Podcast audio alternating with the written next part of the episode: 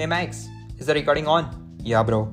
No worries. So last month I posted on my Instagram about Samsung S22 Ultra, aka the Note 22 Ultra. Sorry, Samsung.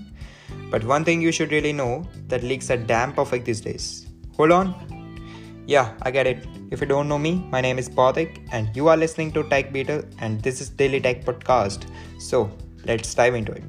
This time it's with S Pen in double coat S series, and that's a typical Note thing to do, I guess.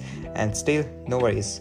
I really like that specific aesthetic look of camera's placement without any camera bump. Well, this time S Pen comes with 2.8 millisecond speed instead of 9 millisecond, and that's really like writing on a paper and i guess it's a huge number and this phone comes with top of the specs which is definitely snapdragon 8 gen 1 Overall, it's a normal Samsung phone.